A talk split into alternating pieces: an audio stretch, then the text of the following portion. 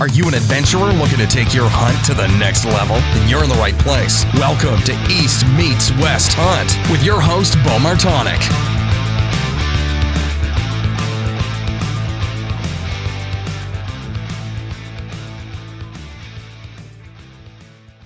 All right, we're live. John Barklow, welcome to the show. Thanks, Beau. Uh, stoked to be here, buddy. Help you out. Yeah, man. How are you been? Been good.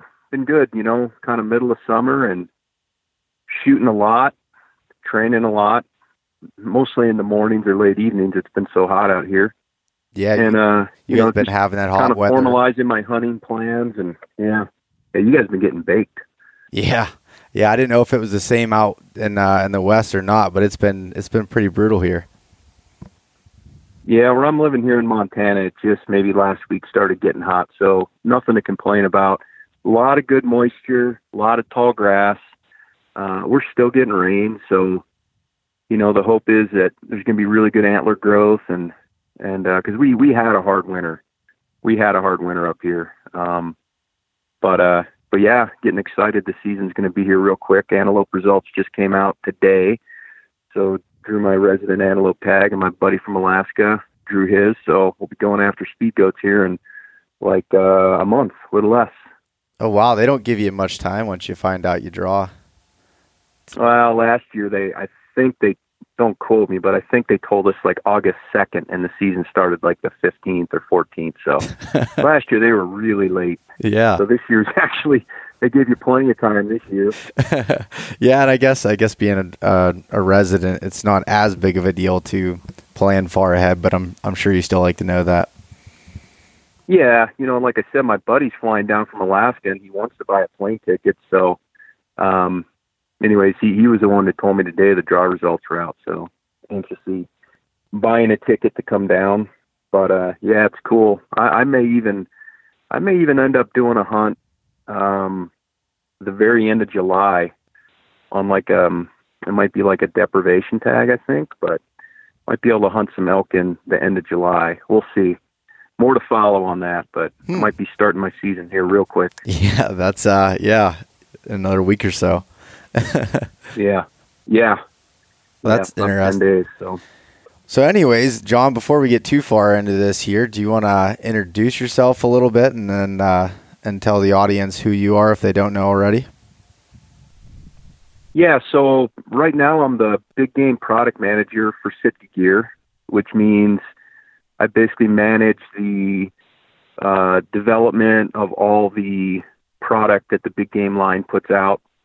Um, work with designers and developers and some of our athletes, ambassadors, uh, folks like yourself, right? Just working on product, getting ideas, and, and trying to lay out, you know, a line plan, uh, not only today and this year, but you know, we're looking some projects we're looking almost five years out on. So it keeps me busy. Um, also, you know, spent a lot of time in the military, um, trained a lot of special operations forces, so that allowed me to work on developing gear, um, not only developing gear and testing gear, but then also teaching people how to use that gear and then being able to observe uh, a lot of people and how they interacted with the gear. So, you know, maybe we had something that had a certain intent or we taught it a certain way, but then we realized that, you know, the, the majority of the people actually interpreted it a certain way or did it a different way. Um, so we were, I was really able to learn and adapt, not just the way I, I taught people, but also kind of how the way we developed gear um, and even how I utilize gear, right? Because I got to see a lot of things that people did right and and wrong. Um, and then prior to that, I I grew up in Ohio and uh, self-taught archery hunter. Uh, struggled for many, many, many years on that, but um, basically a lifelong bow hunter, and uh, just been a passion of mine for whatever reason since I was a little kid. And you know, every time I get a bow in my hand, I was just shooting before I jumped on the call with you and every time I get a bow in my hand and, and shoot an arrow, I'm just like a little kid again. So that's uh that's kind of me in a nutshell. Where did um where did you grow up in Ohio at? Just general area. Uh on the eastern side of Cleveland. Oh, Um, really? Yeah. Huh. Uh, Lyndhurst, South Euclid, those areas. Mentor's kind of right in there. My brother still lives back there, and my dad. But, um, you know, obviously, I mean, at the time, it was good whitetail hunting. It wasn't maybe as well known as it is now. Mm-hmm. Um, but we still had big deer, and they they outs every one of them outsmarted me. yeah, it's it's funny actually. I I do a lot of work um, just on the southeastern side of Cleveland as well. So I was just in that area all Oh, last really? all last week. Yep. Oh, right on. Okay. Yeah. Yep, that's my old stomping grounds. Huh. So I uh, last year I was able to go back and hunt southern Ohio, which I'd never done when I was living back there. I went down and hunted southern Ohio with a with a guy uh, Donnie Wilson, a good friend of mine and uh, Sitka ambassador, but just really big buck country, Adams County, and and uh, you know, of course, as my whitetail luck kind of held out, I I didn't. Uh, I, I did see a couple shooters, but they never they never got uh, close enough for a shot. But that was the first time I'd hunted Ohio, and probably yeah, almost thirty years. Really? So it was cool. Yeah. Yeah, and it didn't uh, didn't bring you any luck either, huh? No, whitetail, they, you know, certain species come easier for people, it seems, for whatever reason, right? mm-hmm. And uh, whitetail are one of those animals that they definitely make me earn it. Like, there is no gimme. I'm not like a, an opening morning kind of guy. I'm like, last evening of the 12th day of sitting all day, you know, and I'll, if I'm lucky, seal the deal. But I think I think it might have been Donnie Wilson's doing too. You know, putting you in a tree where no deer come by. He was man. He was so he was so generous. I mean, we were we were even hunting out a couple of his stands, right? Because he had already tagged out. So if mm. the weather was right for that stand, he's like, "Go sit in my stand. I know I know what I know what's I know what's in there, you know." And we did see we did see one big deer for sure. Me and the other guy we were hunting, and uh, boy, that deer once he kind of got an idea that somebody was hunting him, he he was not showing up again. He was like two miles away on a trail camera of a buddy's.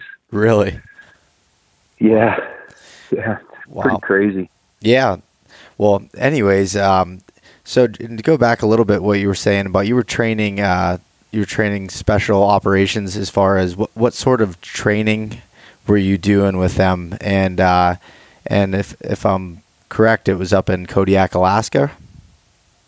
Yeah, so we were based out of Kodiak, Alaska, and I mean we we did travel uh, quite a bit to other mountain ranges to do more. I'll call it advanced training uh, for different units, but predominantly we taught in Kodiak. Um, predominantly it was uh, to paint with a broad brush. We'll call it cold weather. Definitely inclement weather, almost always up there. Um, taught, you know, uh, things like um, basic survival, uh, land navigation, um, you know how to how to use and exploit terrain to your advantage, um, and not quote the enemies. Um, how to, you know, wear clothing and uh, nutrition and things like that for what the military would call mountain warfare, right? So, training guys to be able to go into, you know, essentially an unknown mountain range. I mean, obviously there's some knowledge, um, and be able to go in there and survive on their own. Um, not necessarily living off the land, but certainly if they had to, um, and uh, you know, and, and leave and leave when when the job was done, not when Mother Nature dictated that they had to leave. Yeah. So you've been doing uh, quite a bit with as far as building gear systems and testing them for quite a long time. Yeah, so I've been doing that for 20 years now, which is kind of crazy to say, but um, you know, back in the day when when the war kicked off and all that, a lot of patriotism in the country. I mean, still is, but you know, we had some amazing top of the line uh, technical outdoor brands, you know, reach out to us because we needed to basically upgrade all of our clothing and equipment and systems and techniques. And uh, so got to work with some, you know, amazing designers and developers and companies Um, and uh, really, that's kind of what started me kind of down the development road. But you know, did a lot of testing with those folks and kind of learned learned a lot about fabrics and things like that. But like I said, and then we were able to take it to the field, which you know to me obviously was the more enjoyable part of it. Not that I didn't enjoy it all, but uh, pretty cool. You know, from from start to finish, we kind of kind of got to do that. Yeah. So, anyways, John, I want to I want to jump in a little bit back when, um, kind of when I first met you, and and before that, how kind of I got introduced to technical clothing. So, it's as you know, I mean, you come from Ohio. When you were when you were younger and getting into hunting, were you were you really aware of you know what technical clothing could do for you or technical gear layering systems or was that kind of or was that kind of new to you you know i really i really didn't have a clue um, i was probably like everybody else back then especially where i came from you know i, I didn't come from the mountains uh, really didn't have a clue did a lot of you know camping and exploring and and backpacking uh, me and my friends, but you know, we were wearing cotton t-shirts and jeans and you know, you name it, kind of all the the standard mistakes nowadays. But now I really didn't have an idea until I really my my interest was beginning to be piqued with uh, mountaineering and you know those folks that community certainly at a at a higher level they they had already figured it out and uh and we're beginning to, you know, have companies were sprouting up and they were beginning to figure that out and kind of start to talk about it. But, but yeah, it was, it was all pretty foreign to me back then. I, I remember, I mean, up until probably even 2011, I th- think I, you know, I, I'd wore nothing but cotton stuff and, you know, maybe, uh, you know, a Gore-Tex jacket or something along those lines. But as far as layering systems, were I had zero idea on how it all worked. So I just always thought that when you know I wore my, you know, the old um, surplus BDUs out in the woods at, and you know, cotton underwear and a cotton T-shirt underneath, underneath what I thought was a you know a synthetic performance you know base layer, but I had cotton underneath it and and everything else that, you know, that's just the way it was. You you get you know sweaty and you never dry out when you get to your tree stand and and all of these other things. And, and again i'm speaking from a, uh, an eastern perspective mostly whitetail hunting turkey hunting things along those lines. But i just thought that's the way that it was. And you know if you if you were sweating, you know, walking into your tree stand, then you were basically screwed for the rest of the day, and uh, and there was nothing you could do about it. And I think it was somewhere in 2011 ish is when I started getting introduced to it, technical style clothing and synthetic base layers.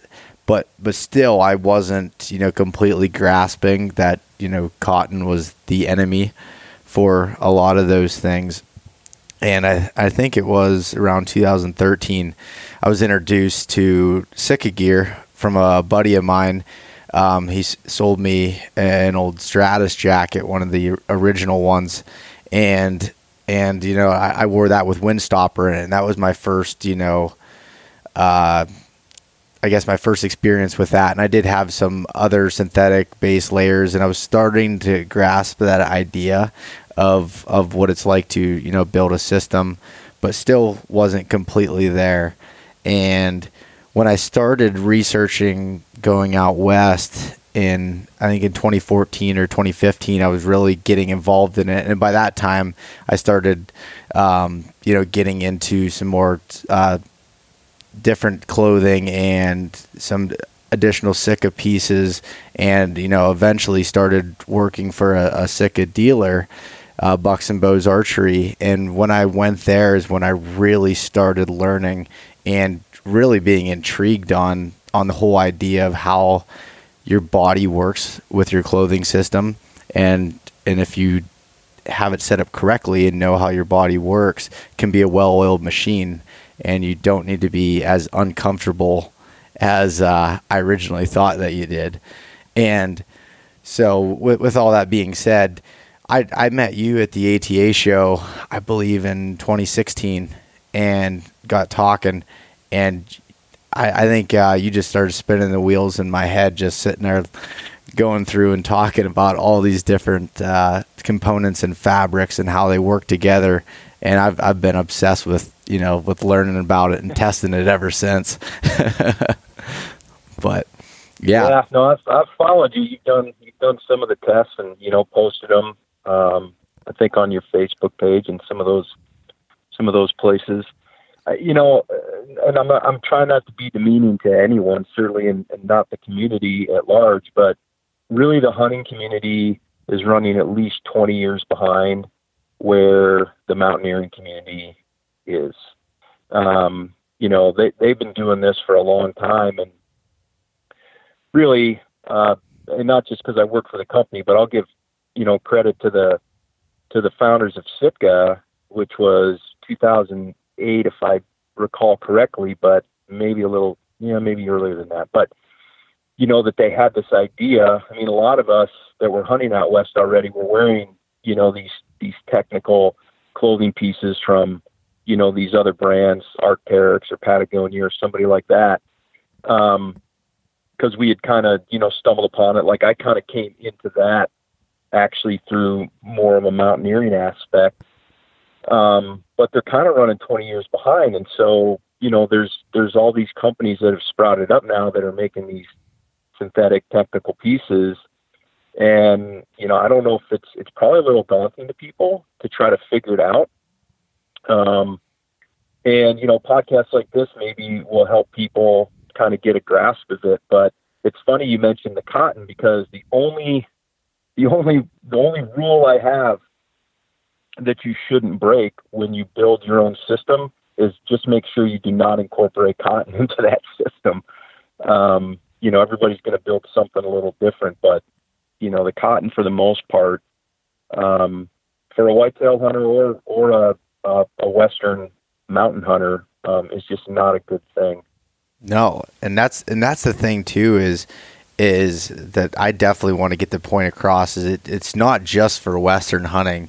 It can have so many benefits from you know even whitetail hunting. It, I mean, doesn't matter if you're walking 100 yards to your stand or if you have to, you know, pack in three miles or so to to your stands in some of the Appalachian regions. It, it doesn't matter. It still is very important. And and again, even putting you know Sitka as a company off to the side, just the idea of of building these systems that fit you and and understanding the concept basically of why you would do that and how it works is crucial. And it's, I mean, I, I know the first time when I introduced my, my dad to some of that stuff, I mean, he's one of the, I would consider one of the most hardcore hunters of whitetail that, you know, that I've ever met. And when it comes the rut, I mean, he never leaves the tree, it seems like, and he's just always out and comes back, come back soaking wet and everything else. And, and he yeah. never complained about it, but he, he wasn't, uh, wasn't real happy a lot of times. And once I introduced him to some of that stuff and, you know, switching to some different uh, base layers and synthetic base layers and merino wool socks and, and the whole, the whole bit, it was like, he, I mean, it was tough for him to, uh, to come out and admit it, but he, he's like, this is a game changer. It's, uh, yeah, it's pretty amazing. Yeah. Let me, let me tell you two stories. So you talked about Stratus system, and you talked about obviously whitetail hunting and walking your stand. And so, last oh well, it was two years ago, I guess, when I was at Donnie's in Southern Ohio, and there's a little pro shop there that these folks have, and so they sell some different things. And so, a gentleman walked in, and I happened to be in there, and Donnie and I, and he wanted to buy some Sitka gear. So, anyways, he ended up with Stratus system probably the most versatile, in my opinion, most versatile whitetail system, you know, that we have. And he was so excited to go out the next morning. So on that farm, you don't drive anywhere in the mornings, you have to walk. So you could walk up to, you know, half a mile. I think this gentleman walked a couple hundred yards. And uh so come back at noon or whatever, and he's already back and changed out went and asked him how his morning went and he said, Not well, He said he was miserable. He said the Sitka gear didn't work and that he was cold the whole time and he had to get down out of his tree early and come back. And uh, I was like, huh. I was like, that's interesting. I said, well, what did you wear? And he said, well, he had his cotton underwear on. He had blue jeans. He had a cotton T-shirt, and he put the Stratus over top of it. And he walked to his stand, and he didn't probably realize how warm that layer really is. Got sweated up, climbed into his tree all wet, and then stayed damp. You know, not the whole time, but long enough that he got chilled and decided he had had enough and got down. And you know, he said the the Sitka system didn't work. And I said, well, no, you just didn't utilize it properly. You know, and so we went through the part of educating him about, you know, you have to wear synthetic base layers and this and that, and you have to, you know, make sure you walk comfortably cool to your stand, blah blah blah, and went through the process. And then, you know, the the next day climbs up in the tree, or that afternoon, I guess, and you know, had a much more enjoyable experience. But it took a little bit of of education. You know, you can't just. It's not a Superman's cape, right? It's not just going to like magically make you warm or, you know, uh, breathe. You know, breathable. Uh, you know, no sweat kind of thing. You have to have some education. And then the second story is, I had a lease with a couple friends in northern Missouri, and I was the only one at the time wearing Sitka, and I didn't even work for the company then. Um, and so same deal, you know, we're there for 10 or 12 days and it's the rut. And so you want to spend every minute you can on stand. And like I told you, I have to stay there basically for 10 days before I see anything. and, uh, so I'm there all day, every day, you know, just ride it out. And my buddies are getting in standard thing, getting in a couple hours, coming out, going back in the evening, coming out. And, uh, you know, they're seeing deer, but they're not seeing what, what they came there to see. And so my my one friend asked me, he says, How are you able to sit there all day in like three layers of clothing and not just be freezing your butt off? He goes, I know you're not tougher than me. And I said, Well, it's not about the number of layers I'm wearing, it's about the the the, la- the you know the proper application of the layers. Um, so eventually, so we had the lease for several years. So eventually, then before the next season, he's like, "Hey, I'm going to buy some Sitka gear. What what would you recommend? So I told him what to get, and uh, sure enough, he goes there, and all of a sudden he's sitting in stand all day. So then the third guy wanted it. So now we're all sitting in the stand all day, and they're like, "Yeah, you're right. You're you, you know you weren't tougher than us, but it's amazing that you can be this warm, this comfortable in this few layers. I can climb in my tree stand. I can draw my bow. You know all these things. I can you know, just have a much more enjoyable experience. And then all of a sudden we were all becoming successful because obviously the more time you put in that time of year, right? Yeah. The, the better your odds are. So, um, it absolutely applies to the whitetail hunter. I don't care if you're walking, you know, two or three hundred yards to your stand or two or three miles like you do sometimes. Like you have to understand, you know, how it works and you have to have the right uh, clothing. It's your first line of defense really against the elements, right? Mm-hmm. So it's really critically important. Yeah, no, that's exactly, and it's funny. Uh, when I first started wearing Sitka, I was I was in Southern Ohio with um, with my dad and some of his friends, and we were at camp. And I was using it's, it's not a whitetail piece, but I was using the Kelvin Lite vest, and um, I had it sitting on the table, and he picks it up, and he's like, "Is this thing actually warm?" He goes, "It feels like a feather." and I was like, he goes, if I found out in the woods, I would just leave it there. And he, he didn't know anything about, you know, Sitka or, or um, you know, what it was supposed to do. And I was explaining it to him and going through the process. I'm like, yeah, but when you, you know, you use this between, you know, your base layer and your mid layer and then, you know, put a shell over top of it like that, it holds all that heat in. And, and I was just, you know, going through and explaining the process. But, that's really what I wanted to dive into on this podcast was kind of going through um, from the base layers out to your outer shell and kind of what the importance of each layer is and mm-hmm. and again and the, the same concept is basically across the board whether you're you know again hunting whitetails or you're hunting in the mountains of uh, colorado or montana the concept seems to be the same at least the way i look at it it's just um, just the pieces are a little bit different Yeah, no, I would agree. I would agree. Um, the the basic concept is the same. I mean, really, any any clothing system that you're going to build starts with the base layer. So the base layer is, we'll call the base layer the one that's directly contacting your skin, and you know that's the foundation of whatever system you build. Um, you should have a base layer, and no matter what the temperature is, right, you're going to have something that is the base layer. um, you can have synthetic, and you can have wool, and you know that's a, a discussion maybe unto itself. And you know, some people, if they've heard me on other podcasts, may think that I'm anti-wool, and and actually I'm not. I would say I'm pro-synthetic, but for whitetail hunting, um, you know, I tend to gravitate towards wool. Um, I just I like I just like the feel of it, you know, against my skin when I'm sitting there for long periods of time. I like that it's natural, naturally antimicrobial, which means you know, it, it won't stink, which obviously when you're whitetail hunting, you're trying to do anything you can to mitigate stink.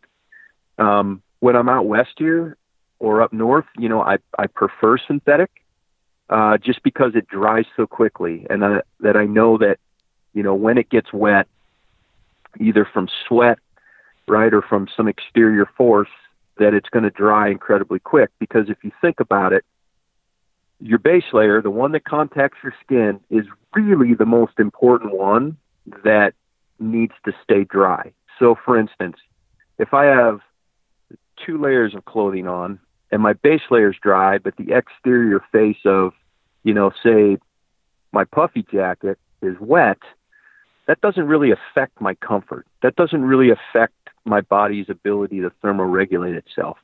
It's the one that's directly next to your skin. So, if you can keep that dry and warm, then you know you will be comfortable, and comfort will equate to you know keeping your head in the game, being more aware, you know, glassing harder or whatever the case may be, sitting there still, um, you know, which hopefully equates to more success.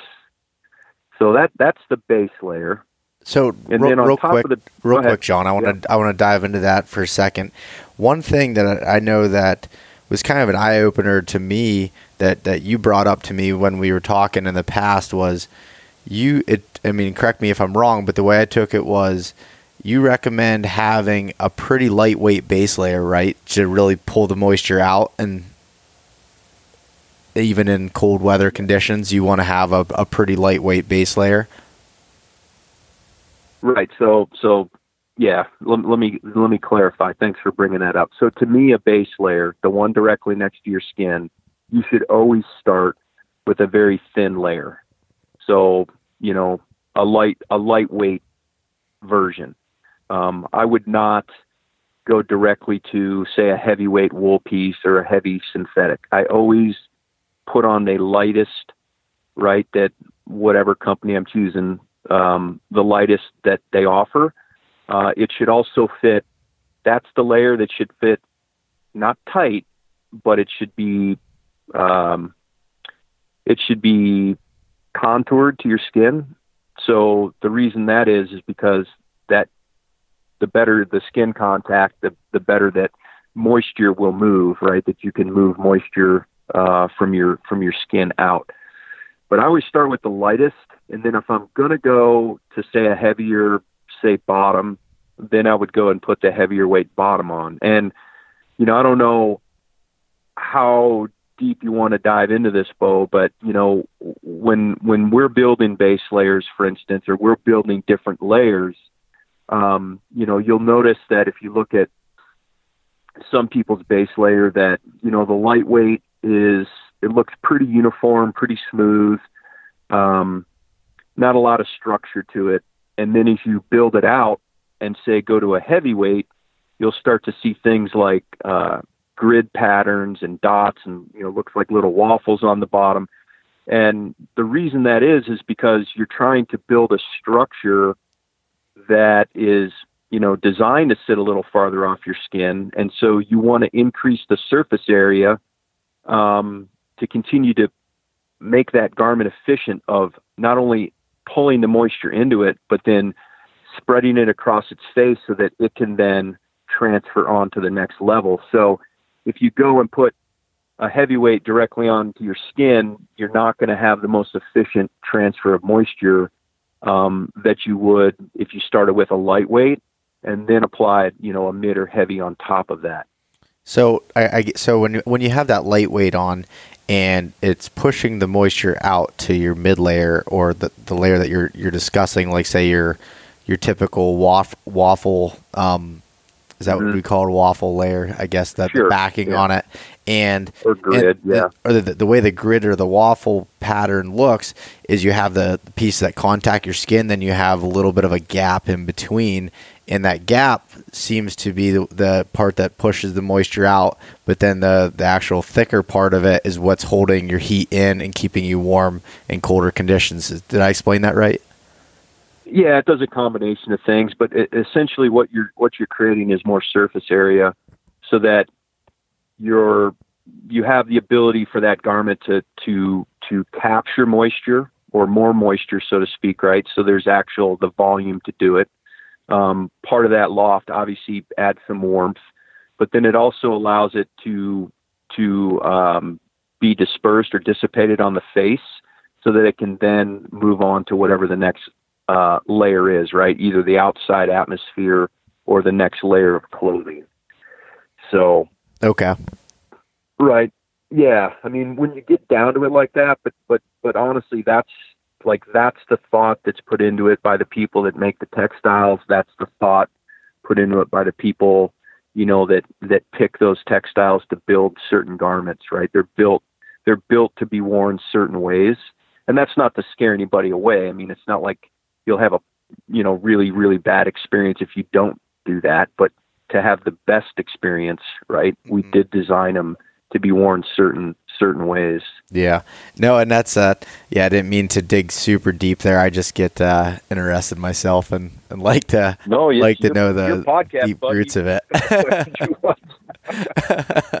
but anyways yeah I, I definitely don't want to you know confuse anybody on that either but definitely, you know, like you you were saying, so the the lightweight against your skin. Then if you're doing a mid layer, a little bit heavier, and what would where would you transition from there? After like a base layer or, or the the different weights of of uh, long underwear. Correct. Yeah. So then, you know, generally speaking, I go to my what we'll call outerwear.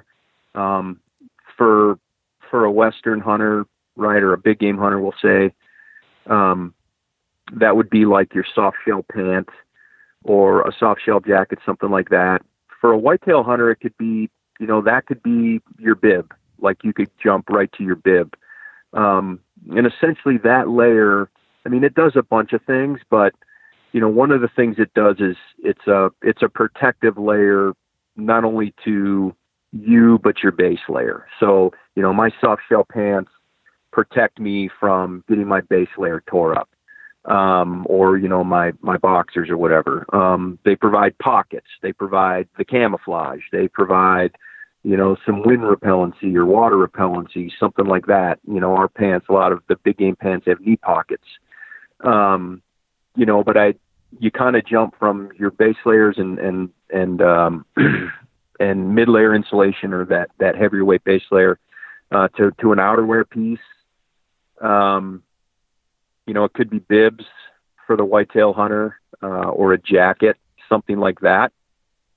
Um, for the for the big game guy, we'll just for for for ease of discussion, we'll just say you know that that he could put that jacket on, or he could choose to to just run around in his base layer top, uh, depending on environmental conditions. Okay, I gotcha. And um, so so basically, in like uh, um, as far as the, your outer shell and what you're talking about, there is what most people would think of as your normal, you know, hunting jacket that you're you're grabbing hold Correct. of, the one that's you know protecting you from the, uh, I guess the weather conditions and whatever Mother Nature would throw at you there. And so, correct, okay. correct, correct. And I'll, I'll uh, and I know what you're thinking but I think we'll cover it in the next in the next piece. so, but yeah, and so for you know for the whitetail person, um, I think it's uh, you know I think that's a layer where you may really start to consider uh, something like Windstopper, right? Something to block the wind. I think it's crucially important for for whitetail hunters to to have something that blocks the wind to to cut down or or reduce convective heat loss you know while you're sitting there in a tree and and the wind's blowing against you if you can if you can block that wind and and trap body heat i think that's um hugely important for for all day comfort. Um for the for the western guy you know that's a quite frankly that's a layer where i a lot of times will will opt to have a a wind stopper type jacket. Um sheds light rain and light snow so we'll call it water resistant. Um, normally pretty quiet, uh, very durable, and um, you know it's just it's a you know it's a layer for you know depending on the season. It could be something you wear all day. It could be something you wear in the mornings and the evenings. But um, but that that's a layer where I would I would consider maybe uh, you know like some some type of wind stopper layer. Okay. And when you say as far as what exactly is the difference for everyone between Windstopper and Gore-Tex as far as um, obviously Gore-Tex is the waterproof layer, but what uh, as, as far as when people are looking at different pieces, why why would you opt to go with you know a Windstopper piece versus a Gore-Tex or vice versa? Yeah, so Windstopper is obviously blocks the wind, hence the name, but it's it's more breathable than Gore-Tex. The the the pores are are um, are larger, and then it's it's the way that the that the layers are are laminated together um, that allows it also to be a little more breathable. And you know, Gord uh, uh, Windstopper, generally speaking, is the seams are not taped, although several garments in Sitka Big Game are, are taped. Um, so you know, we'll call Windstopper highly water resistant, but it doesn't have that guarantee to keep you dry. So it may it may function really well in the rain as soon as you get it. Um, you know, as soon as you get it uh, out of the packaging, but over time, you know, depending on how you wear it, if you have body oils and stuff that that um, you know are constantly touching the inside, you know, you may start to develop some small leaks. Whereas Gore-Tex is you know it's got the finer the finer pores it's always taped uh, the construction of the garment the way you know people that utilize gore-tex there's certain construction techniques for building pockets and and zipper garages and things like that that you know and hoods that you know make it make it inherently waterproof. So you know if you want to if you want a a true rain layer you have to buy something like a gore-tex. Um, I like the versatility of Windstopper. I think it's something that's overlooked.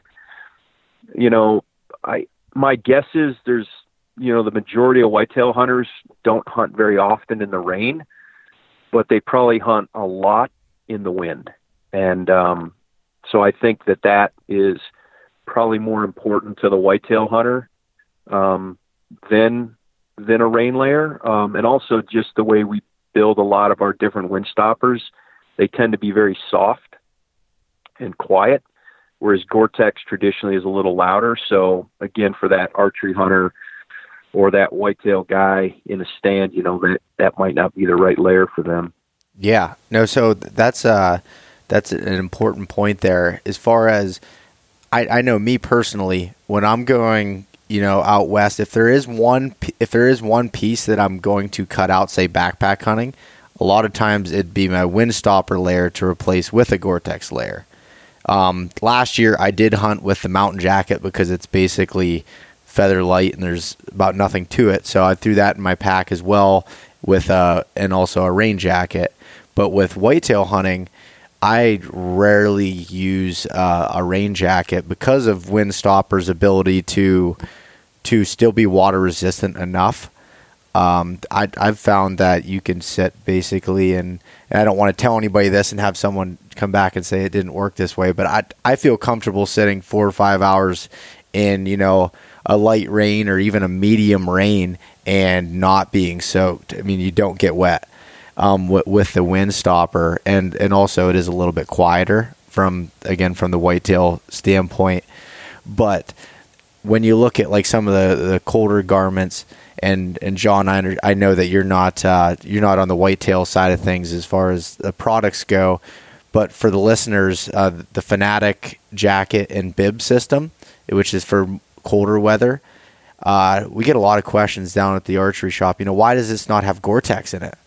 Well, it doesn't really need to be because of the how cold it is when you're technically wearing it. Most of the time, it's going to be snow, right. and and I have some some pretty funny pictures of me sitting in just some ridiculous snowstorms with four inches of snow laying all over my bibs and jacket, and I sat all day like that. And in a December and rifle season in Pennsylvania, and never once felt moisture, you know, on my skin from leaking through right. the jacket. So that's that's just a, a, a quick tidbit I wanted to kind of throw in there, but but yeah, yeah, no, you, you're you're not gonna you're not gonna get wet in that application. No, that's it. It it it, it does good. If you know if you're if you're if you're going on a backpack hunt wherever and you're going to be off the grid and, away from the road and can't get out in, in a few hours, um, you know it's it's important for you to bring rain gear. I mean, it's you know depending on where you are and the time of year. I mean, I consider it life saving gear. Um, you know, if I get wet, I don't have to have, well, if I can stay dry, I'm good. You know, I don't have to have a, a tent per se or something like that to ride the storm out. But if I'm soaked, um, it could become, you know, a life and death situation pretty quick if you can't get to some kind of, of shelter. So, um, but yeah, for the for the whitetail guy, I mean, I, you know, personally, I don't, I just don't enjoy hunting in the rain very much. And then, you know, you always have to consider if you put a marginal hit on it, on the, you know, like a deer, you know, are you going to be able to blood trail or with that, that water from the rain compromise, you know, your track job. But, um, you know, to each his own there. But I would say Windstopper is a hugely important uh, technology for for the whitetail hunter, especially. Yeah, no, definitely.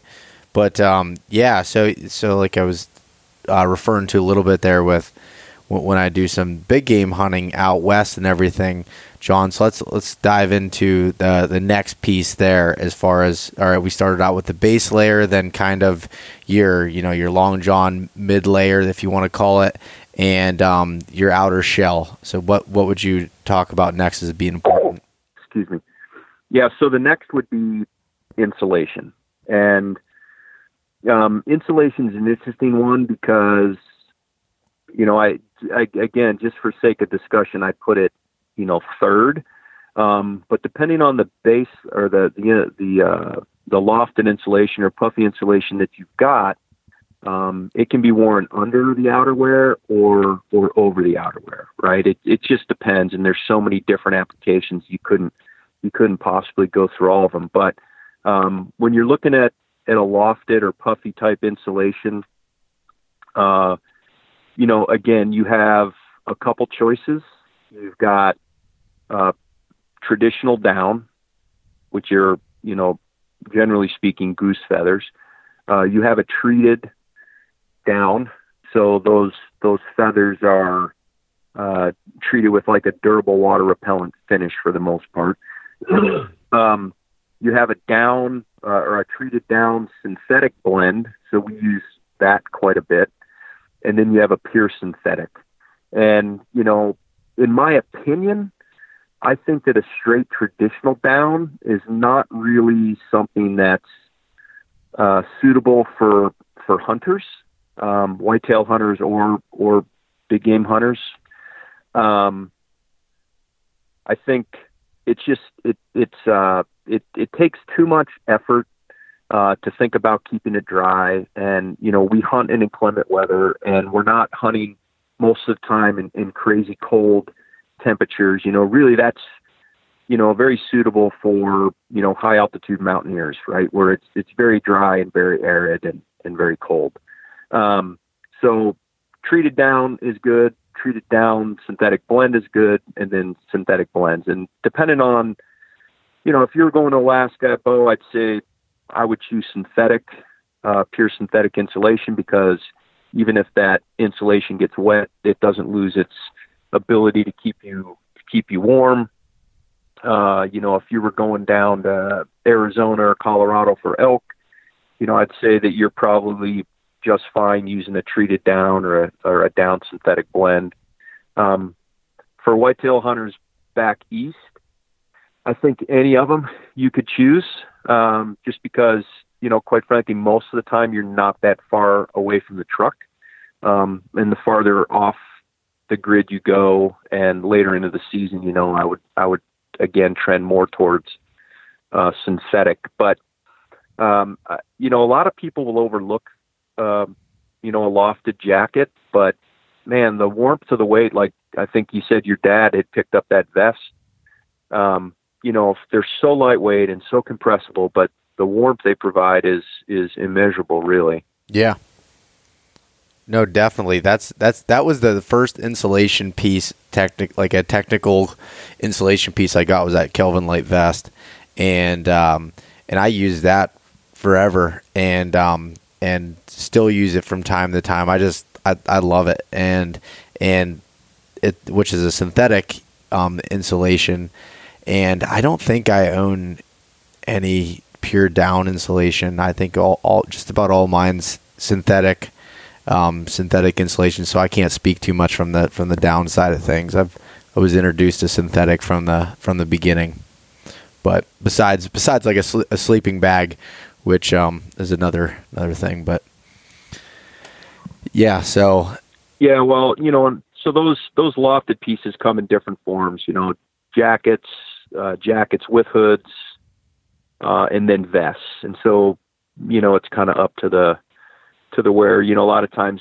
those lofted vests will be worn, you know, say under an outerwear layer, and then the jackets, especially with hoods, tend to be put on, you know, over top an outerwear layer. So, you know, an example would be, um, I'm hiking up to a ridge top to glass, and you know, I'm obviously generating heat, so I want to I want to, you know, dress comfortably cool. And then I get up on the ridge top and I look over the other side. I start to glass and it's breezy up there and I've got sweated up. So, you know, my, my, uh, base layer is working to move the moisture to the next layer. But, you know, I'm getting a little chilled up there in the wind. That's a perfect time to apply, you know, the puffy jacket. And what that does is it traps the heat but it also, because it traps the heat, it promotes the moisture to move through the system that much quicker. So, um, you know, I hear it quite often. People hike up to the ridge and they're a little damp because they exerted. And instead of waiting, depending on the base layer they have, and, instead of waiting, you know, the, the 5 to 15 minutes for that layer to dry, they immediately strip that off, put a new base layer on, you know, and then and then kind of go about glassing. And that exposure to the elements and having to carry an extra layer is kind of um, unnecessary if you just throw that lofted jacket on. And then you'll just you'll just cook it dry. Yeah. No that's a that's a huge point there and something that you'd kind of taught through the the rewarming drill as an, an extreme measure of showing how that works. But um, I, th- I, think we'll get into that in, in a few minutes. But with keeping everything on and you know not stripping off that base layer or anything like you said you're pushing the moisture through your system and that outer that outer puffy layer may be you know it may be damp but you're dry against your skin which you're still going to be warm. And uh, especially if you're in a situation like somewhere like uh, Alaska or anything can be can be very important and even life saving I just uh, got back from Alaska a few weeks ago for the first time, and it's uh, definitely rains a lot all the time. yes, it does. my wife, my wife, uh, my wife just pulled up to me. no, you're fine. You need a yeah. second. So, nope, I do not. not. Um, sorry about that. No problem. Um, so what were we talking about? we were talking about uh, having the puffy layers as far as I was saying how it's pulling moisture away from your skin when you when you throw it on when you're wet already, say from hiking, and that outer yeah. puffy layer may be damp, but it uh, y- your base layer will be dry and you've kind of cooked it dry per se, and you might feel wet on the outside or damp, but you're not losing any heat in that sense.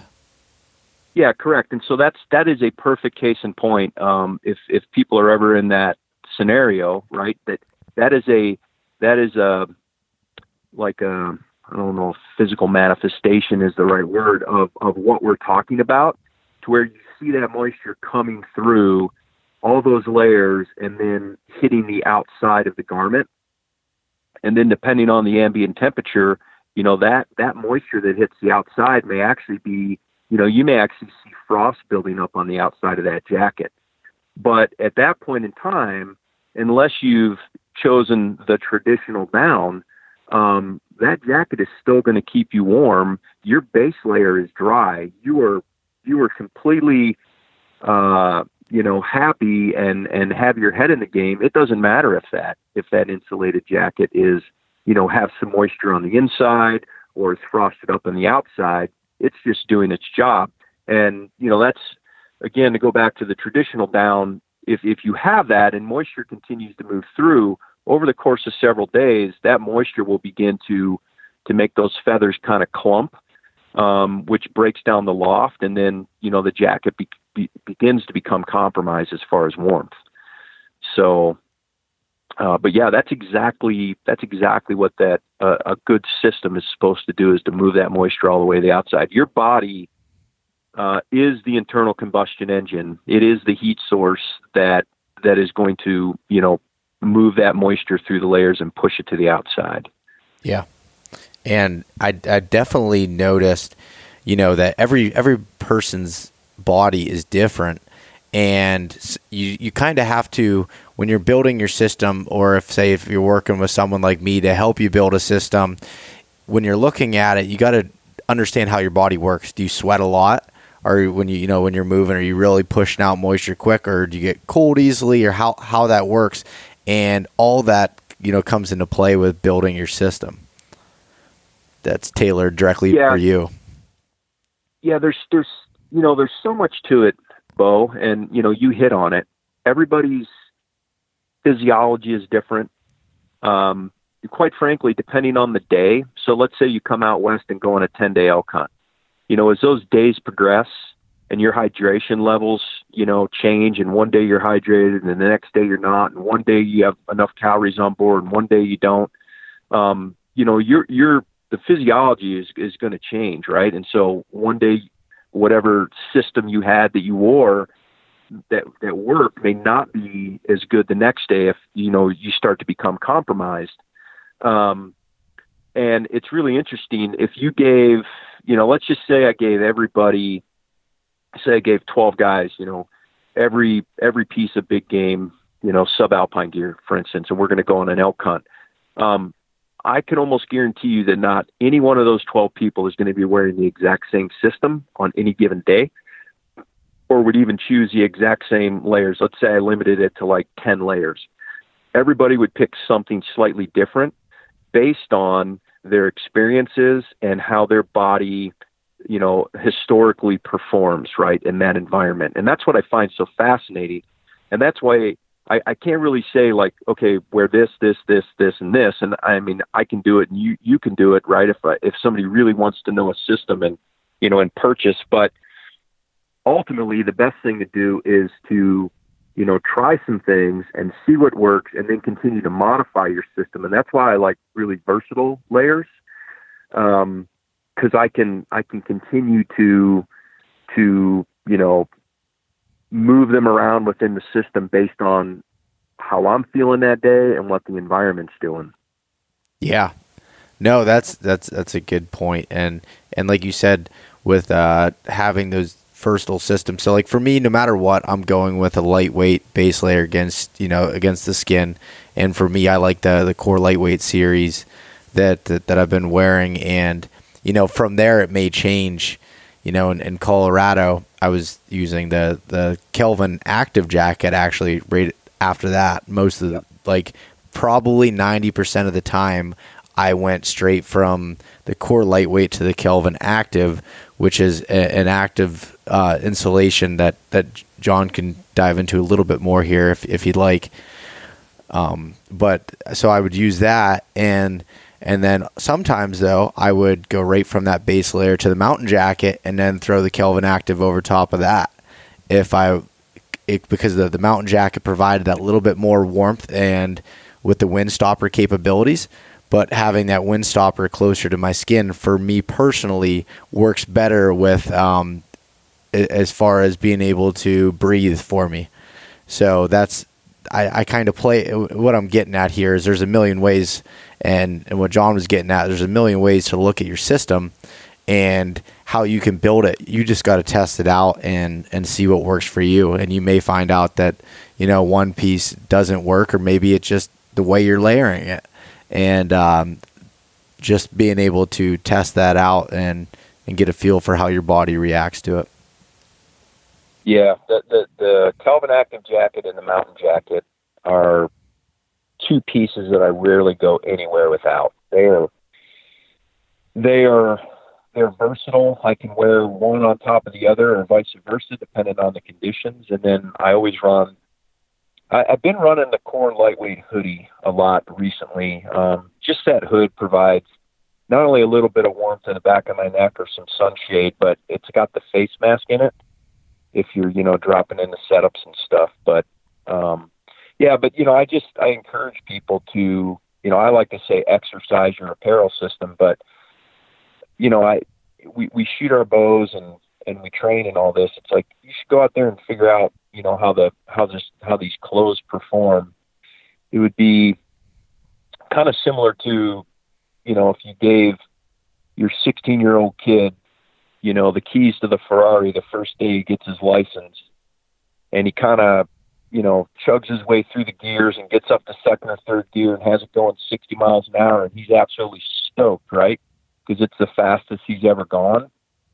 But then you get in the driver's seat, having driven a while and have some experience, and you get it into sixth gear and have it going 150 miles an hour and get the full performance out of it. Like that's where you want to be. And all of a sudden, when you realize that you can get 150 miles an hour out of these clothing systems, then they they really start to show their benefit. And you know, it just takes a little time, and you know, it's fun. I mean, I think it's fun to go out there and try all these things and see what works and and what doesn't, and you know, swap things out. But once once you understand the true capabilities of some of these clothing systems, you know you you really understand what you have and then and then you never look back. Yeah.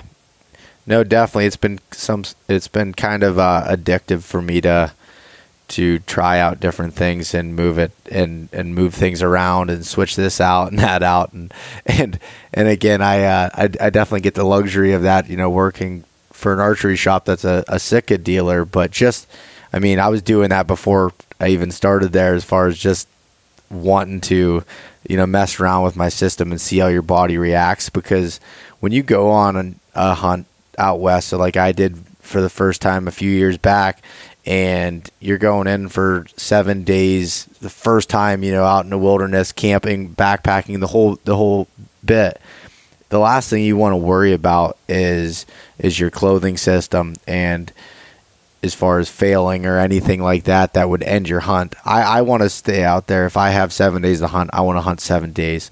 And that was understanding how that all works together is crucial. And and that was one of the, the, the biggest things. So and uh, John, you uh, when when you were training um, the the special forces, there was a, a certain drill that you conducted called the rewarming drill, correct? Right. Yep. So do you want to cover that a little bit here? yeah. So, um, because we we taught uh, in Alaska, and we wanted, you know, you, you teach somebody the system, but you want them to kind of have that aha moment. You want them to you want them to fully understand, right? You, you only have so much time with with these guys, and you want them to understand that the system will go 150 miles an hour, right? Um, however they choose to to kind of build it. And so one of the things we did, and it had a lot of other applications that I won't get into, but um, but so one of the things we did was we would come down kind of out of the mountains after you know normally about a four day patrol, um, and you know one of the things you you you know you want to you want to you know continue to have guys be disciplined. And so you know you pack up you know you pack your your small little camp up um thinking that you're going to have to spend more time out in the field right? Because you never know. I mean even when you're a hunter but certainly when you're a soldier like nothing's a given. Um and you don't want to just trash pack and you don't want to just think in your head well i got four days and yeah if this thing gets wet i can just gut it out. You know you want to try to keep up on on your nutrition hydration everything your organization. So anyways we'd come down out of the mountains after about four days and you know just because it's alaska i mean a lot of times the the weather can be you know basically savage um and it didn't matter and we would come down summer or winter and um we would have the guys uh essentially take all the electronics and weapons off their body and they would just set their pack down. They they weren't able to you know repack it or anything. And we would we would um it was you know it was all monitored but uh we would have them in groups. They would get in the water and that water could be a frozen lake that we had them chop a hole in or it could be um you know a mountain stream uh some something along those lines rarely the ocean because salt water has different effects on on clothing but uh, but anyways, we would get them we would get them wet and we would leave them there for uh, a requisite amount of time based on this chart we had. But let's just say anywhere from 10 to 15 minutes.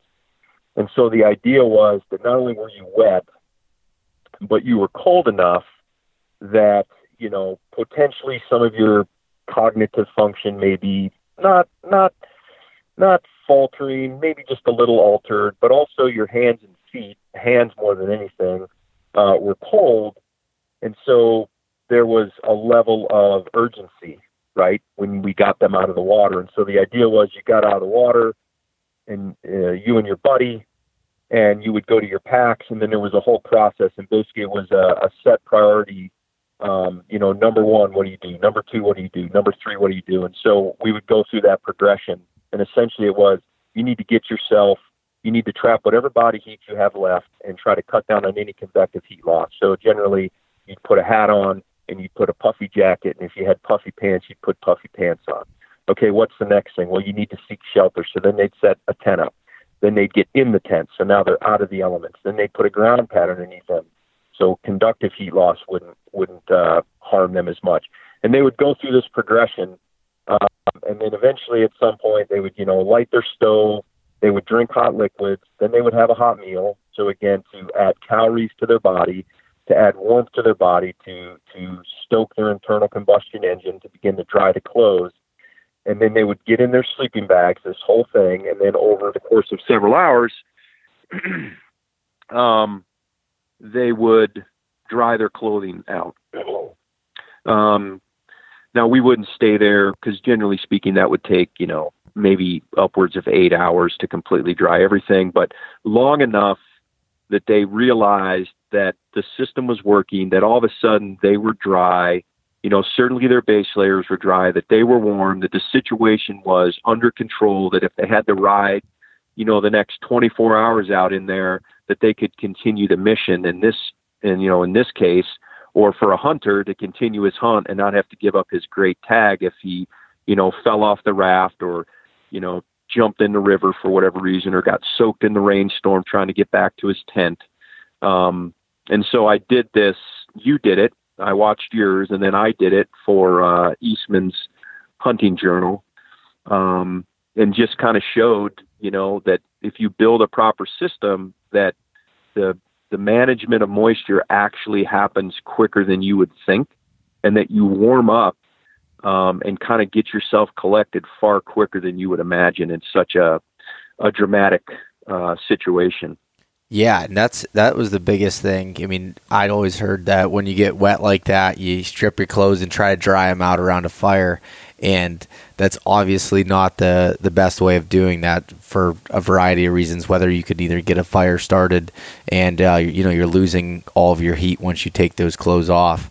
So by being able to you know trap the heat with putting the puffy layers on, and with your system being built correctly to be able to move the moisture out and um, and everything there. So when I when I talked to you about that first at the ATA show uh, again there, uh, you were talking about it, and I was like, I want to try it. And you're like, Yeah, you know, that's uh, no, you you can do it by you know just soaking your clothes in in a in a little tub or anything like that, and putting them on and Yeah. seeing how it works. I'm like, yeah, yeah, that's what I'll do. And then uh, about three week, three weeks later, found a frozen pond and uh, decided to try it. And we we filmed it for the for Bucks and Bows to kind of show our customers and everything why you know we were so adamant about uh, clothing systems and everything there. So yeah, it was it was extremely interesting getting in the water. The first about two minutes were pretty terrible, and then after that, I, I kind of my body just numbed. So Yeah. I sat in there for 15 minutes and then got out, and that's when I realized how tough everything was. Trying to you lose cognitive functions, your your motor skills. I trying to zip up my jacket was one of the toughest things I ever. It felt like I ever had to do, and you know, get the get my stove lit up to to get a, hot meal in my body and get my, you know, get my uh, my body moving and everything. But that was that was extremely interesting to uh, to do. So yeah, and so that that's why it's so important to one, it's dramatic and people pay attention when you do something stupid like jump into a frozen river or lake, right? Um, I like to say everybody wants to see the monkey dance.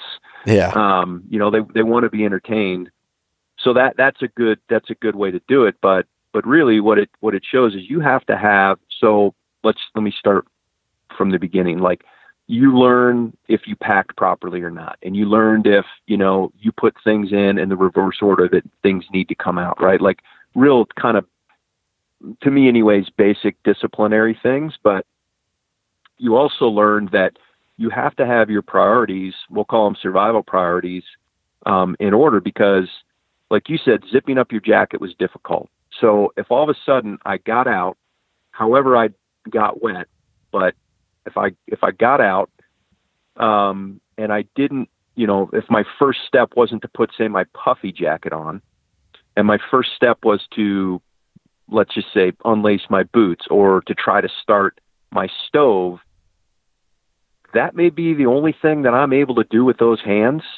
And if it's not the number one priority and it's number three or four, like you're probably going to be in a world of hurt, right? So have your priorities in order. You know, put the jacket on, get a you know get a get a some kind of watch cap on. You know, trap the heat, get out of the elements. Like those kind of things are what I just think people need to think about uh, especially when they come out west or if they go up north or if they're like you hiking miles and miles off the road and uh, you know and hanging tree stands um, they should understand that you know the dexterity of your hands is going to go quick and if you don't you know if the first thing you want to do is grab a lighter especially if it's like one of those little bics and you're trying to get it going to start a twig well first of all you're probably going to drip water right on the right on the flint and uh, kill it. But you know, you're gonna you're gonna utilize the couple precious minutes you have doing something like that, as opposed to putting your jacket on and setting your shelter up. And um, and it's at a certain point, you're probably not going to be able to do those things. Like it's funny to say, but if you've ever been there, like you have, like it's almost scary that your hands don't work and you're trying to will them to, and they just won't. They won't do what you want. There's no there's no fine motor skill, none. Yeah, and I didn't even almost realize it, but they, the the guys that were there. I mean, I had few people there to watch, make sure nothing you know happened serious. But they were when they said they looked at me when I tried zipping up my jacket. The look I gave them, like it looked like fear in my eyes. Like you just, even though I was in a controlled environment, it was just like I can't believe I can't do anything. I, there's nothing I could do about Yeah. it. And the quicker you Yeah. know you were able to do that from getting out of the water, the better. And um, you know get into that sleeping bag and have your puffy layers on and watch the the moisture move. But I'll put uh, I'll put some links in there to the article that in the podcast notes to the article that you wrote on it for Sitka, as well as the, the the couple videos that you and I both did, so that people can go in and kind of watch it instead of instead of uh, hearing us try to describe it there. But yeah, I mean it's entertaining. It's entertaining at least, right? Yeah. Um, but but so rain gear's the the last layer. Well, rain gear's the next layer. But let me let me jump past that and we can circle back. Let me talk about the last layer, and this definitely applies to the person who's who's bivvying out. Um, in my opinion, the sleeping bag is the last layer of a clothing system. And the reason I say that is, you know, when you're out camping in a tent or bivvying out in a bivy sack or whatever the case may be, like that sleeping bag to me is the sanctuary, you know, that, that I come back to, you know, at night, so to speak. Um, and that no matter what happens during the day, you know, I get wet, I get hot, I get cold, I dry my stuff out. Like I want to come back and get in that sleeping bag. And that is something that to me cannot become compromised. And, you know, if you do the, you know, have a dramatic situation like you and I demonstrated where you fall into water, um, getting into that sleeping bag wet is, is, what has to happen, in my opinion. And if you choose the wrong sleeping bag, if you choose the wrong insulation, um, you're not going to be you're not going to be happy about that. And if you know if you're doing nothing but coming back, let's just say you you know have to hike back to camp and you know every day it's a couple hours or whatever the case may be you're hiking with camp on your back and you're getting in your sleeping bag and you have damp clothes on from sweat um, you know over the course of days because that's how you dry your clothing system out is to get into that sleeping bag if you're not choosing the right sleeping bag um, you you are giving up a little bit of safety um, every time. So I, I I I actually don't like to stop the clothing system at just the clothes, but I like to say the sleeping bag is the last layer of the clothing system. No, that's that's that's good to good to know from that standpoint, and and same thing from my experience starting with a down bag. It uh, you know using something as synthetic is so nice to be able to warm up all your and dry out all your clothes. Like you said, jump in into your sleeping bag. I, I mean, when I first went out west, my first thought was I'm going to bring a set of clothes to sleep in. You know, that's that's what I'm going to do. And quickly, I realized that especially if you have damp or wet clothes, you should jump in a sleeping bag that way. And if I have any any other like say extra layers that I don't want to wear in a sleeping bag because it's too um, I'll be too warm. I stuff them down in the footbed to, uh, right. to help dry them out by the morning. Yeah. So, and you know, I think this point is is critical to talk about because, you know, like you said, I, in a lot, I hear this from a lot of people, and and a lot of them are, I'll call them real experienced folks. Um, but they want to they want to have a dry set of clothes to to quote sleep in. Um, so for a couple reasons, I'll argue against that. First of all, you have to spend the money to buy those clothes. So if if money's you know uh, a limiting factor, you're going to have to spend more because you have to have more layers. Two, if you're carrying them on your back, you're going to have more weight and and and volume in your pack, which you may or may not have um, to, to, to give. Um, and then third, the clothes that you do have that you're hunting in day to day, right? Let's just say you've invested in a Sitka system, because that's the way I look at it as an investment. Um, that you've got these clothes and you've built this great system. I want that to work for me 24 hours a day. And if I get in the sleeping bag with my clothes on and if they're damp, they're going to dry out. And I know that maybe sounds a little counterintuitive to people, but you know, there's really no other way to do it. I'm not going to give up a great sunny day of weather that I could be hunting to take all my clothes off and dry them on a bush. So if I can do it every night when I'm in my sleeping bag, assuming I've chosen the right sleeping bag and clothing system, the clothing system's working working for me 24 hours a day. I wake up in the morning, I'm ready to hunt. Um, and you know, I've I've left some weight and some and some uh, and some bulk behind, and it's just a simpler system because the alternative is if you take those clothes off and you lay them in your tent or you hang them in the overhead. We all know what condensation does. Um, they're not going to dry. Now, maybe if you're in Arizona or someplace like that where it's super arid, you may get that. But I just think it's a bad habit to get into. Um, but, you know, for the reasons stated, I think that I sleep in my clothes. In turn, I can bring a much lighter sleeping bag because I've got the clothes I'm wearing is adding to the, you know, essentially the clo value, right, of whatever sleeping bag I have. So I'm running a lighter weight bag um, I got less clothes in my pack and I'm spending less money to do it. So for all those reasons, I just think that that it's a no brainer. Yeah, no, I that that's a that's a good point and something that you don't hear as uh, as often as being part of your overall clothing system. And yeah, down or yeah, down bags can be lighter and a little more compressible. You got to kind of look at uh, weighing the options there and and how how you want everything to, to work together. And even though that the synthetic may be a little bit heavier in the, the sleeping bag and, and everything, you're not bringing any extra clothes because the other ones are wet. Yeah, you know, I don't condone this because obviously people have to test it for themselves and and um, and get a little experience. But you know, all my years in Alaska and even down here in Montana, like I pretty much run a 30 degree sleeping bag um, all winter. And in the summer, I don't know if I can get a lighter weight sleeping bag, but you know I don't bring as many clothes necessarily. But I, I run a 30 degree sleeping bag uh, in the winter. I mean, extreme situations aside, but for the most part, I can get away with that if I'm in a tent. I have the proper clothing system. I'm eating the proper nutrition and hydrating well um, you don't have to bring a, a super big sleeping bag per se. So I, I kind of, you know, I kind of go, I kind of go counter to what people say. They're like, well, synthetic weighs a little more. And I'm like, yeah, but I'm running a lightweight bag.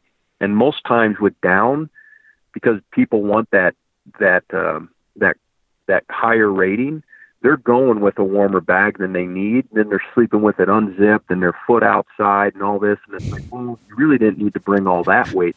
yeah. um, you know, and that just comes with experience. But mm-hmm. no, that's that's that's really good to to hear that that side of things. So, um, the other the other thing, John. So I I could probably talk to you about each of those in for another two hours in depth, but I I kind of want to move on a little bit here to if so if you were gonna if you were just starting to build a system from the ground up and you had you know a limited budget, what would be the most important pieces that you would start with? So, like I said, I'd buy a base layer top and bottom. I'd buy a long sleeve, uh, some type of long sleeve top, um, and then long bottoms. And even if I don't wear the bottoms, I'll always bring the bottoms because weather changes quite a bit. Um, I would buy a pair of uh, soft shell pants. This is this is for a big game. I'll start. A pair of soft shell pants. I would do a puffy jacket and rain gear. Like that's bare bones minimum. Yeah. Um, that that that I would, you know, that I would I would uh, I would say a person would need. I would recommend if you have if you have the money then I would also buy like a windstopper type jacket, like the mountain jacket that we talked about, or something similar. And then hat and gloves. Yeah, uh, would kind of round it out. Yep. So as far as clothing goes, I don't know if you want me to go into specifics, but um, for the for the white tailor, I would go again. I would go lightweight base layer, top and bottom. Then I would go maybe a heavier weight, like a like a heavyweight uh, top, some kind of hoodie maybe. I would look at potentially a loft vest, and then I would look at windstopper uh, bibs and a jacket. That that's that that's a system I think would would take a guy, you know, maybe not early season, but certainly like the the majority of the season that that people are hunting, um, you know, o- October, November. Now, if they're going to hunt like you, Beau, then I'd say they probably need a pair of soft shell pants to hike in, Mhm. and then put the bibs on once they get there. I don't exactly know how you're doing that, but That's exactly Um, what I'm doing. Actually, depend once it like say late October, November when I'm doing those all day sits, walk hiking into the stand. I actually wear the Timberline pants from the big game line, and um, then once I get to the tree stand, I throw on the either Fanatic bibs or Stratus system. And uh, go from there, but yeah, I, I definitely like wearing you know some sort of the soft shell pants to um, so they breathe well when you're when you're hiking in further. But for the one nice thing too about like some of the the bibs, um, and I'm a, I'm a bib guy, but um, for whitetail hunting and like the Fanatic bibs and now the new Stratus bibs in the whitetail line, you can unzip them as well um, to vent vent heat. But if you're going, like I said, if you're going a few miles in and you're you're gaining some elevation or, or dropping down in, it's be- in my opinion, it's better just to have a, a more of a soft shell and pack the other ones in. So yeah. Are you uh, when you're doing that? Are you, you carrying a climber with you or what? Uh, it depends. Um, I've Yeah. kind of went away from climbers for the most part and do hang-ons, and uh, just Uh-huh. I just have a lightweight uh, platform stand and uh, a few sticks that I take in with me. Okay. I, I generally don't hunt very high in the tree. I mean, you know, everyone just tries to be, it seems like 20, 25 feet up. And for the most part, I hunt anywhere from 8 to 14 feet. I don't hunt very Oh high. wow. Okay. Yeah, unless I unless I can get a preset stand in there, I do it. But otherwise, I just carry three little uh, three foot section of sticks and a platform, and I get in some weird looking trees that uh, my cover is usually good enough to to to hide me. But I, I like to pick the spot and not have and you know pick the tree that I need to be in to to be most successful, and not dictate my stand telling me what tree I can get in and that's the only Right, limitation with climbers and with being a little bit noisy. But I, uh, I mean, saying that I did kill my my Ohio deer last year out of a climber. If I'm in like a big oak standing and stuff, it's a little different. But when in in Pennsylvania where I'm at, I'm hunting a lot of nasty creek bottoms and you know and uh, and some hemlock thickets and things like that. So I, I like to to be able to tuck into different places. Yeah. But Cool. Very Yeah. cool. So that's kind of well, yeah. I appreciate you going into those different pieces there, and and uh, so from the big game side of things, there's some new pieces that that Sitka came out with this year, and you were a, a big part of designing them. the The biggest, the the two biggest things that caught my eye were the new Apex system, that was the the the hoodie, the the pants, and the backpack, as well as the Mountain Hauler 6200. Do you want to get into those a little bit? Yeah. So uh, for the Apex, really, it's designed for the for the hunter who values quiet. I would say above all else. Um, and we all value quiet, but we all have our own interpretation of what quiet is. And you know, we're we're very dedicated to making durable products because we know that you know our consumer values that and again it's an investment. Like you're going to have it for a long long time whatever product you buy. Um, and so it was very difficult to try to come up with something that was quiet but lived up to our durability promise.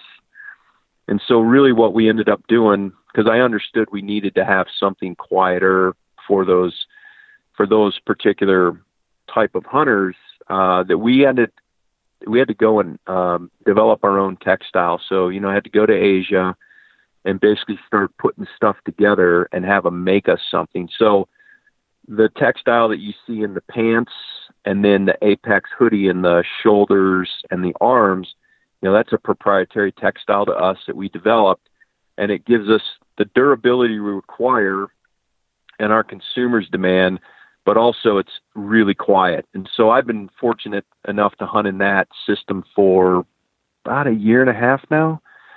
And, you know, a lot of crawling, running knee pads and stuff. And, you know, that it's just, it's held up really well.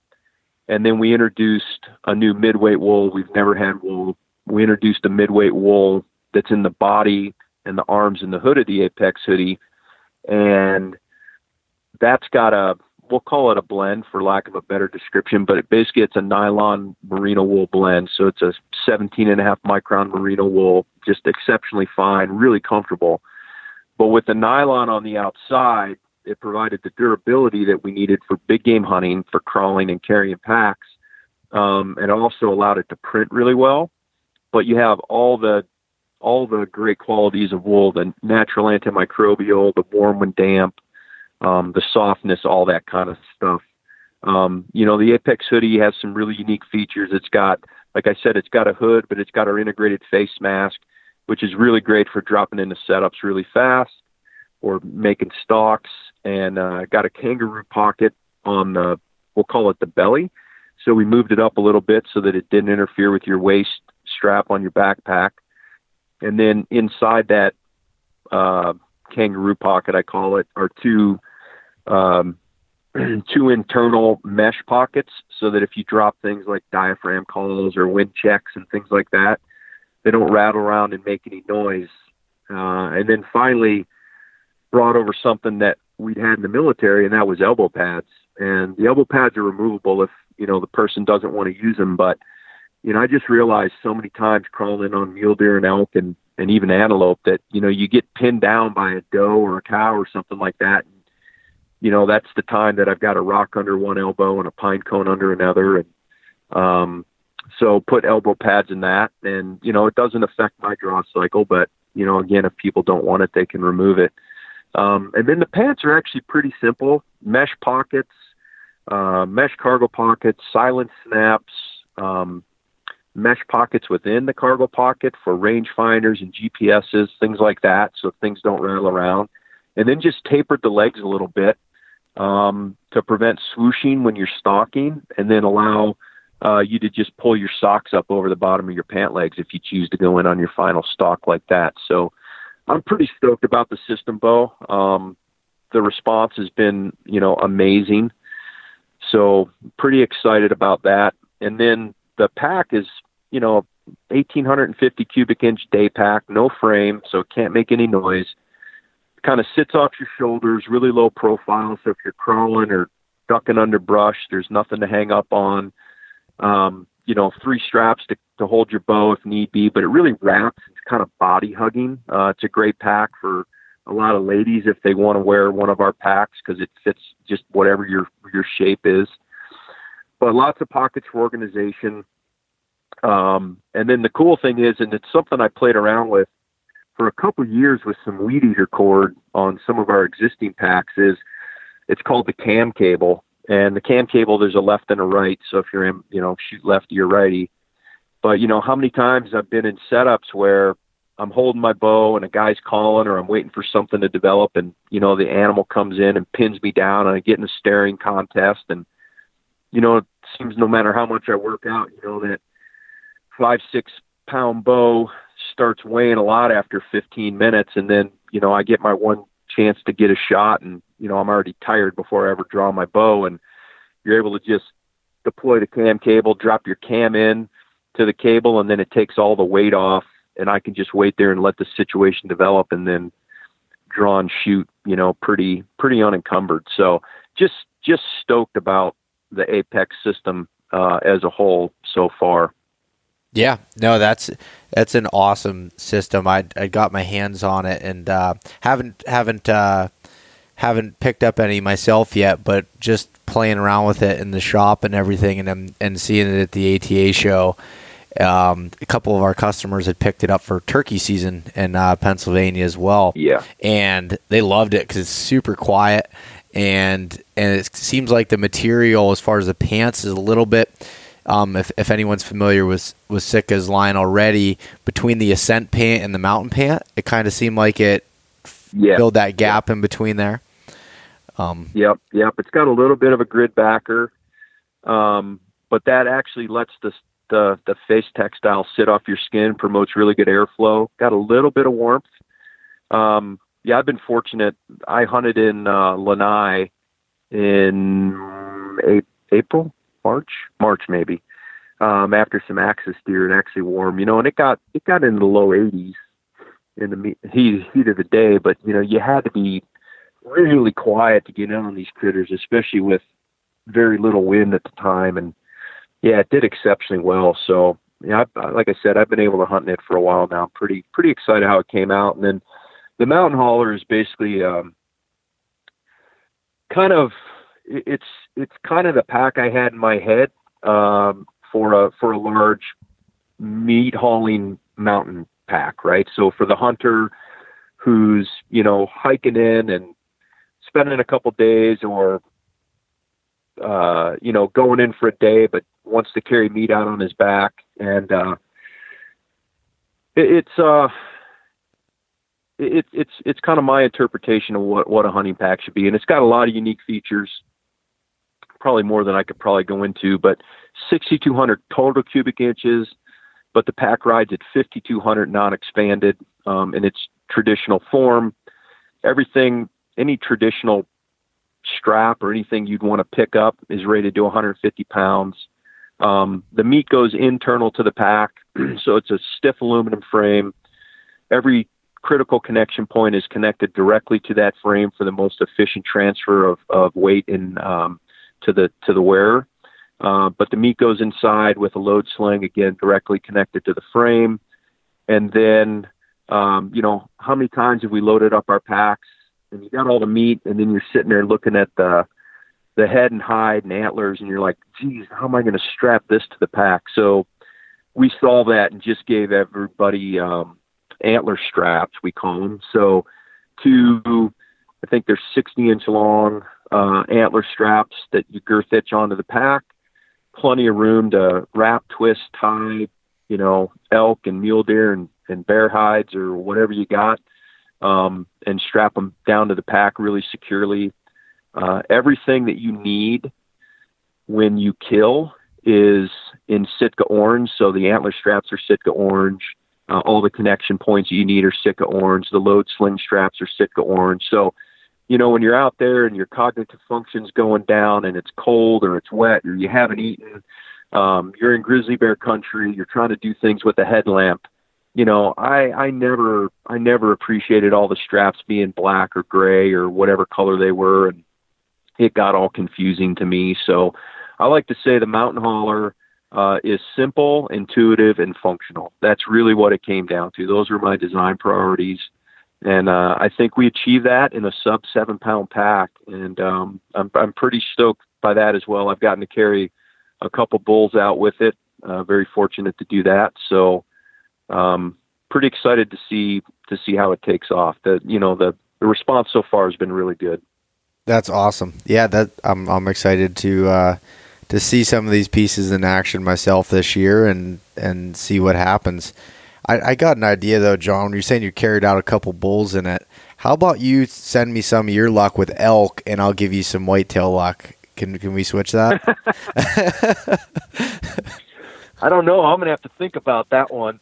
Maybe we could do that. Could we do that for like a year or two? yeah, honestly, just once, I'll be good. You know, I'll I'll try to figure it out from there. But yeah, like I said, certain species for whatever reason, I don't want to say come easy, but mm-hmm. you find more success than others. It's kind of it's kind of interesting that way, you know. Yeah. Um, at least I I talk, guys I talk to, it seems to kind of work out that way, but yeah, um, I've I've had as many close encounters as you can imagine in a couple years of elk hunting without without even releasing an arrow. But uh, some of it, I look back and like, how how didn't that work out? But here I am, and I'm going back again. So so I'll be heading back. Well, it gets addicting. I mean, you're hunting dinosaurs when they're when they're when they're bugling and stuff. I mean, it's it's such a it's I get such a primal feeling when I hunt elk. Like I might as well be a caveman with a spear in some regard, right? It's just like something just, it's like, I don't know, something just clicks in the DNA and you just like, I'm, I'm just like back in the Stone Age chasing dinosaurs. Oh yeah, when awesome. When I hear bugle and you know just taking off after him, and then whatever you know the scenario is, it's just an a feeling that you, I can't describe, and that's that's why I yeah. even know that you know say eighty five percent of the time you know you're you're tired, you're wore out, and all this stuff, and you may not have action. It's worth it for that you know, even if it's a couple minutes of just mind blowing action hunting elk in the rut, it's just it's got me driven to go back. And this year I'm going to be doing it for at least two weeks. So just keep, oh, right I on. keep going back to Colorado? yeah, yeah, I'm gonna go back to the same spot, and and I've got to learn the area over the last few years, and I think that uh, this is my year. I'm, I'm saying it's 100 percent success rate. So Well, there's a lot to be said for for learning the area, right? yeah, and going back and, and knowing, oh, I bu- I busted an elk here and this was his escape route. And so if the same scenario is going to happen, maybe I can cut him off this time. And uh, it, it'll happen. You, know, you, you end up you end up getting enough setups and scenarios, and you know, eventually they they start to fall in place.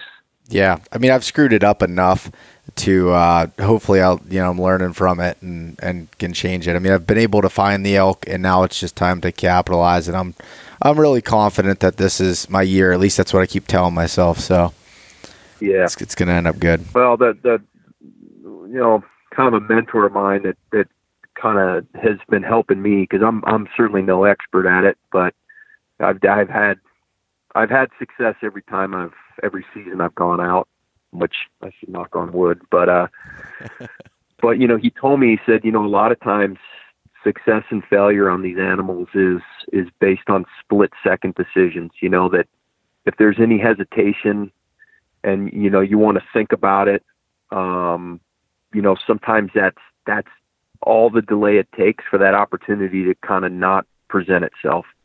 And you almost say he says you know you almost have to get to the point where you're where you're working on on uh, on instinct and and you're not you're not thinking too much about it. You're just more reacting.